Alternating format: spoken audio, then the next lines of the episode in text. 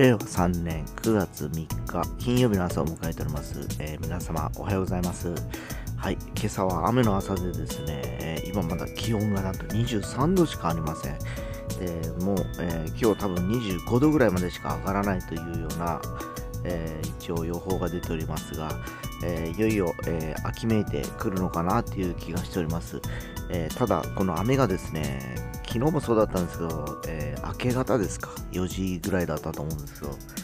もうやっぱかなりひどく降っておりましてですね、雨音でなんか目が覚めるというような、え感じをしておりました、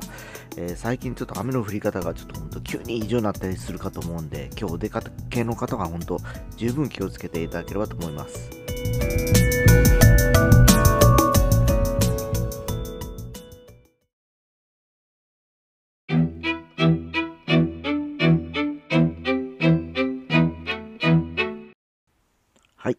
えー、今ですね、僕が今、あの、お手伝いに行っている、えー、要は学産関係、えー、要は教育系のですね、え出版卸問屋なんですけど、えー、様々な方が働いておりましてですね、えまあ、あのー、なんて言いますかね、えご夫婦で働かれてる方もいらっしゃればですね、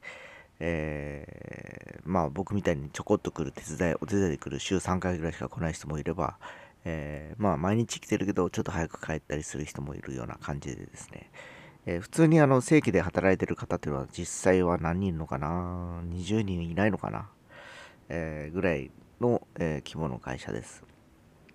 まあその中でもともとですね僕は前の会社にいた時に実はそこ取引だ取引先だったんですね。今私がデザインしてるところですね。でひょんなことで、え3年前かな？ちょうどあの仕事も辞めて、冬の時期ちょっと時間もあってですね、えー、ちょうどあの繁忙期、えー、新学期に向けて、要はあの問題集だとか、ああいう、こういうあのね、えー、辞書だとか、え増える時期に、お手伝いのなんか、え短期アルバイトの募集があったんで、じゃあちょっと行ってみるかと思って話聞きに行ったら、もうあの、即、やっぱり知ってる、え方がいらっしゃったりしてですね、まあ、すぐ手伝いに来てくれということで、最初はですね、えー、まあ、あの、現場の物流の部分ですね、出荷とかですね、配本とかですね、えー、要は、あの、オペレーションの部分をずっとやってたんですよね。在庫の確認とかですね。で、でこれが大体毎年1月からね、大体4月ぐらいまでの一応あの僕のルーティンだったんですよ。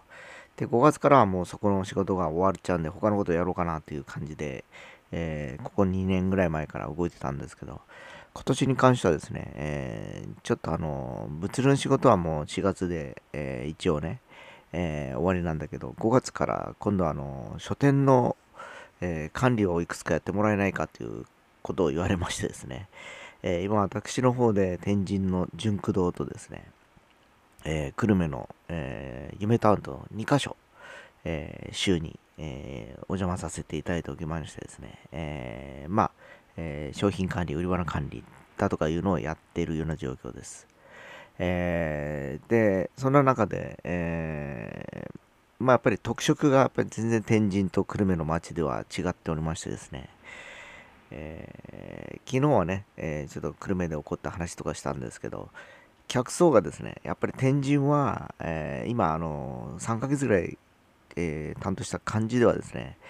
やっぱりあの若い方々ですね、来店客の層が若い。よってですね、さっき言ったように学産関係の、えー、商品もやっぱり小学生とか中学生、えー、まあ小学校受験だとか中学校受験、えー、ですね、高校受験まで行くのかな？あが大体主力なんですね。え、特に幼児教育、っていうのがやっぱりよく動いておりましてですね、来られてるお客さんもやっぱり若いお母様、やっぱ30代ぐらいかなっていう方が多くて、あるいは、えー、現役の高校生とか中学生がやってきて見てるような状況だったりします。で一方の久留米の夢タウンになりますと、まあ、夢タウンっていう、まあ、あのその箱の、えー、要するに性質上ですね、いろんな方々がやっぱり、えー、来店されておりましてですね、えー、年配者もいれば、えー、若いっていうかもう本当に、ね、乳児幼児を抱えたお母さんもいればという感じでですね、えー、ここは本当非常にあの何でも、えー、万能的な、えー、お店っていうかですね、やっぱり紀ノ国屋っていう大きな、え、全国的なお店でもあるわけでですね、えー、見てる限りではですね、そつなく全体的に平均的に動く感じなんですね。で、やっぱり、えー、そうはいえども、時期的なものだとか、あとはその久留米というエリアっていう部分を、えー、加味した場合、そのエリアの地域的な、例えば、新愛女学院だとか、えー、あるいは久留米高専だとか、この辺有名なところのやっぱりこう、入試、えー、あるいは過去問題っていうのがやっぱり動いているわけですね。で、それに付随してやっぱり、あの、問題集だとか、えー、辞書だとか、ドリルとかいうのがやっぱり動いていくわけなんですけど、えー、ただあそこのエリアはですね、久留米にありながらですね、やっぱり木山、鳥栖を含めた佐賀県も含まれてきたりだとか、あるいは浮葉、あっちですね、えー、の方の部分とやめっ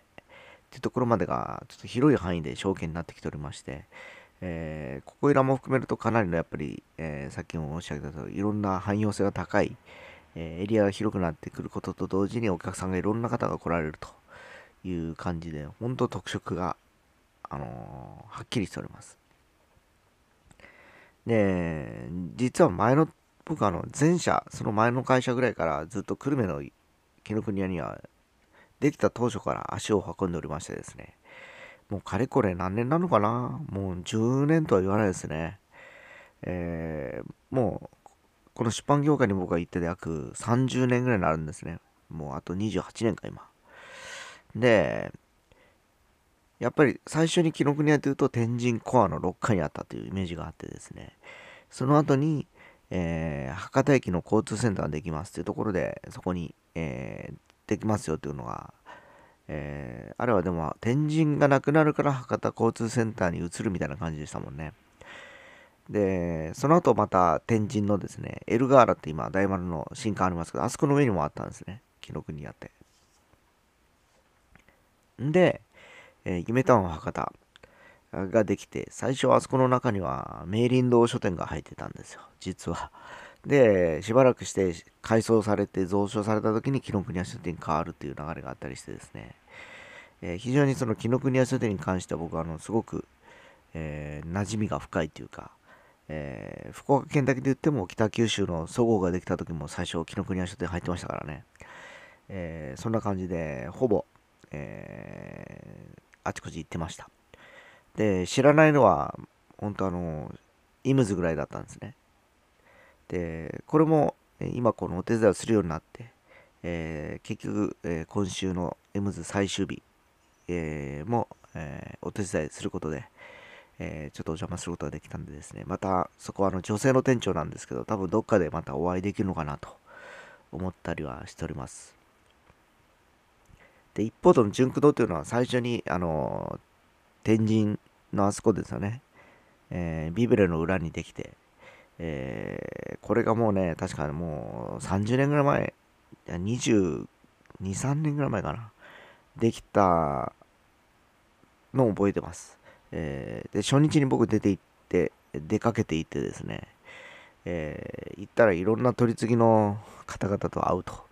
えー、対応者の方がいれば、えー、日販の方がいればとか、当販もいればという感じで、まあ、あの、要は今渡した名前っていうのは、取り次ぎという名のですね、要は本屋に、えー、おろす大きな問屋の会社名なんですけどね、えー、まあ皆さん視察に来られてたという感じだったんですけど、えー、それからまああのー、まあ当時は版元としていろいろ取引もあって、で、今、この前社ですね、僕がいた会社はその雑誌とかもやってたんで、え雑誌担当の方といろいろやり取りをやったりしてました。で、まあ、全く今雑誌は関係なくて、学さんの担当といろいろやり取りしてるんですけど、えー、さっき言ったように、まあ、オペレーションがはっきりしてるんでですね、純駆動に関してはもうかっちりした感じで、えー、なくなったもの、売れたものがきれいにこう、システムというか、自動で配本されていくという感じなんでですね、えー、ここに、えー、一番大事なものというのは、やっぱその、売れ筋を読んで、きっちりその在庫を切らさないといけないという、このマネジメントかなという気がしております。まあ、いずれにしても特色がある本屋を2つ今見させてもらってるので、まあ、いろいろとまた、今までの、えー、ノウハウプラス新しい情報がいっぱい入ってきているような状況ではあります。えー、まあ、本当あのこれでね、今ね、約3ヶ月ぐらいやってるんですけど、もしかしたらまたもう少しいくつか、えー、担当するお店が増えるかなという気はしてるとこです。えー、ただいずれにしても今出版不況と言われる中で、えー、今私が言ってる、えー、書店2つは、えぼちぼち、え母体も大きいですし、え管理してる担当者もしっかりしてるということもあってですね、えー、非常に、え、頼もしいお店だったりするんでですね、まあ、あのいろいろとこっちからでもアイデアを出しながらですね、いろいろとこう、売り場を活性化というか盛り上げれるようにできればなというふうに思ったりはしてるとこです。まあ、非常にね、あのー、最近ね、えー、本屋に、どこの本屋行かれますかって言った時に皆さん、大体ツタヤという話が出てきたりするんですけど、えー、ツタヤはなんかね、僕ね、やっぱり昔からそうだったけど、本の売るイメージがあんまりないんですよ。本屋の帝王した雑貨屋の雰囲気が強くてですね、えー、締めができた時もそうでしたし、まあ、本屋の帝王してたのは多分福ビルとか、やっぱり今泉があった頃ですね、はきちっと本を売るイメージがあったんですけど、まあでもそれでもやっぱちょっと今泉の店は途中からなんか2階から上がちょっと変わっていったりしたんでですね、今ほら六本松だとかマークイズの中にあるツタヤには僕ほぼ行くことがないからですね。あんまりこうこういうガチな教育関係の本とかは、えー、そんなにアイテムがないのかなと思ったりはしております。やっぱりあの本屋さんもお客さんを選ぶ時代になってきたりもしてたりするんですけど、えー、今僕が言った純駆動だとか紀ノ国屋は相変わらず、えー、正統派できっちりと本を並べておりますんでですね、えー、皆様お探しの本がある場合はですね、福岡、えー、天神は純駆動ございます。で、博多は紀ノ国屋がございます。まあ、もちろん丸善もあります。えー、で、車で行かれる方は、えー、夢タウン博多の中にも紀ノ国屋ございますんでですね、えー、まあちょっと見てみられたらいかがかなと思ってちょっと話をしてみました。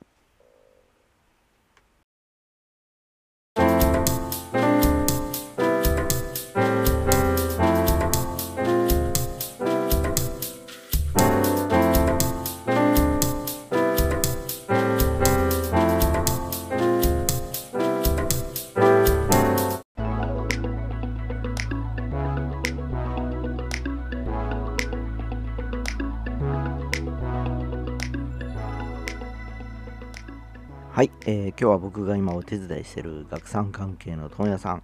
の話で、えー、純駆動だとか紀ノ国屋に行ってるという話をしたかと思うんですけど、えー、実はその問屋さんの中にですね中国の方でご夫婦で働いてる方がいらっしゃってですね、えー、もうその方とも僕はもう3年前一昨年からやっぱりこうねお手伝いするようになったからちょっとこうお話したりする機会があるんですね。まああのね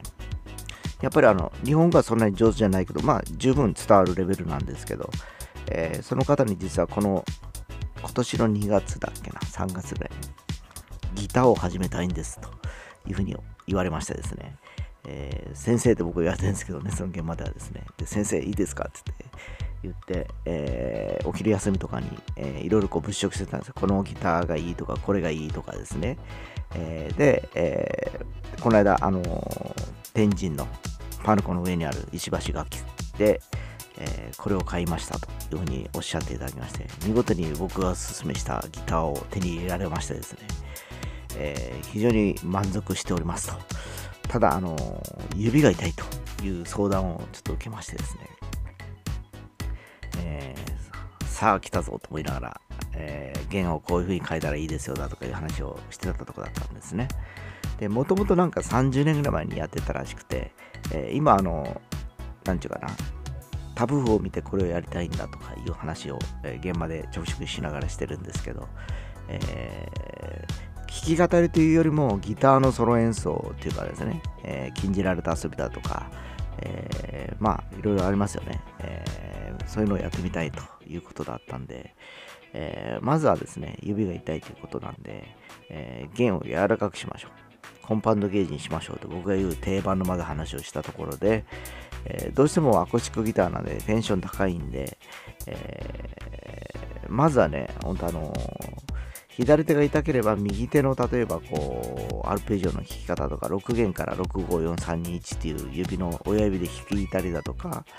えー、あるいは人差し指で1弦から23456と上がってきたりだとか、えー、右手の練習をするのもいいかもしれませんよとか言いながら、えー、昨日、おととい話してたんですけど、えー、僕が来るたびにいろんなギターの話ができるってことですね。また来週ですね、いろんな話を、えー、相談を受けたりするのかなと